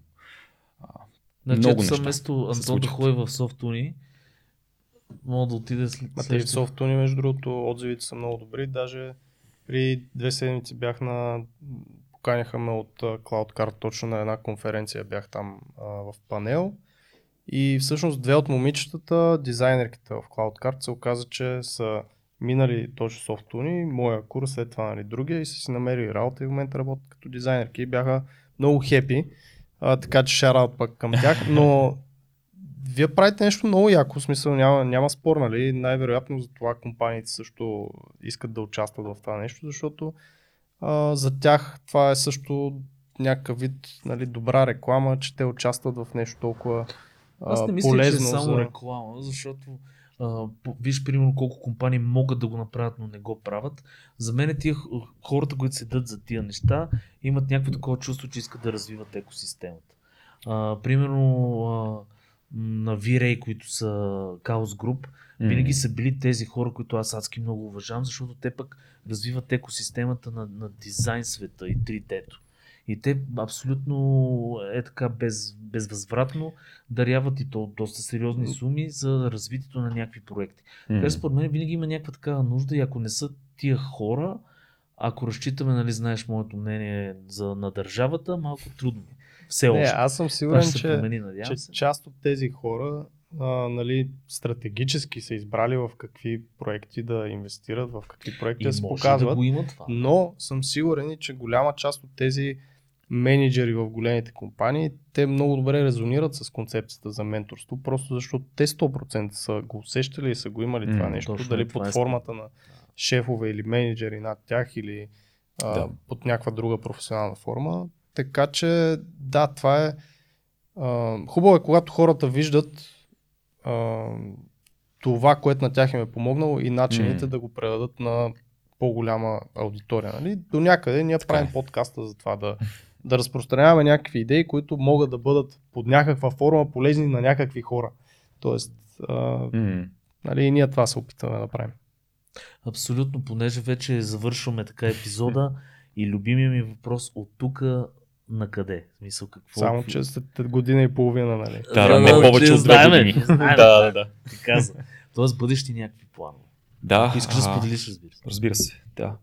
Ще започна, може би, с личните планове. Те се тварят да прекарам а, два месеца в Азия, започвайки от Индия, преминавайки през Непал, Бутан, Бангладеш, може би, отивайки към а, вече малко по а, Това лято ли каза, извиня? Това, което идва. Да. Тя ли да умреш от джига? По-добре ходи зимата там. Лятото, лятото ми е свободно. С а, сезонния бизнес модел, Аха. който имаме, за съжаление, само лятото е свободно време. То, за съжаление, в кавички смисъл имаме два месеца, които може да използваме по креативен начин. Така че два месеца искам да, да прекарам там. Това е част от, от поне моите планове. Мислики за Mentor the Young, това, което искаме е, разбира се, да продължим да популяризираме менторството в България, което да започнем да правим все повече и по втория начин. Именно помагайки на компании да, да усиновят или да, да се адаптират към менторството, да го внедрят вътре в структурите, тъй като виждаме как работи за индивида в публичната му форма и, и, и ясно мога да, да отчита как би работило и за една, за една компания. Така че за нас това започва да, да е фокус, но не за сметка по никакъв начин на това, което имаме в момента. Та, това ви е разбранчването, в смисъл вече Точно така. да... Съседна дейност. Много, Много по шапката на менторството. Така че следващата година и половина би било това. За фундацията да намерим а, финансова и оперативна предвидимост и устойчивост, тъй като в етап на болезнено скалиране, каквото беше за, за година и един-два месеца, а, по-скоро нещата са от, от днеска за, за вчера, до голяма степен. Тоест, винаги сме в процес на креативно адаптиране и на нон-стоп промяна на, на подхода. Вие сте си под една или друга форма стартъп, което Да, там това са, да, там са Така че същите закони. видни тези Да. закони на джунглата, да се вика. А, супер, много ти благодаря, че дойде. Пожелавам ти всички тия неща. Азия е много яко място. Специално тези места, които казвам, не съм а, посещавал, но а, примерно Тайланд и М. Хонг-Конг и някакви такива Значи неща се са, чувам за, за съвети и идеи. са Да. много яки, много различни, много е така, просто ще попаднеш в друг свят. М. Мен, примерно, Япония пък ми е някаква мечта, която там съм чул, че си Да, да. Друга култура, други хора, направо се едно с друг вид нали, от така, човеци. И благодаря ти, Сергей, че беше тук на този стол. С Антон винаги си благодарим. Така просто вече 124 епизода си благодарим и аз ти благодаря, Антоне, че беше. Супер, супер. Айде и аз на вас благодаря. Айде и на Никола Айде. благодарим, че беше Искаме да благодарим и на Никола, да, Никола, искаме да благодарим и на нашите зрители, слушатели, вече почвам да се бъркам. А, знаете за нашия патреон, винаги може да ударите едно рамо там. Ако не, с едно лайкче някъде, знаете, да напишете някое Такова коментарче. скрито. Но най-вече говорете си с нас хора, защото ние сега самотни сме, иск- искаме да си говорим с хората. Сергей иска да менторства, не издържа. Аз вече менторствам. Ве- вече менторствам. Ще ви споделиме скоро с нашата менторска двойка какво а, така печем М. в, а, в урната. А, а, друго няма какво да кажа. Смисъл, благодаря, че ни гледахте. Топ. И от мене благодаря. Топ.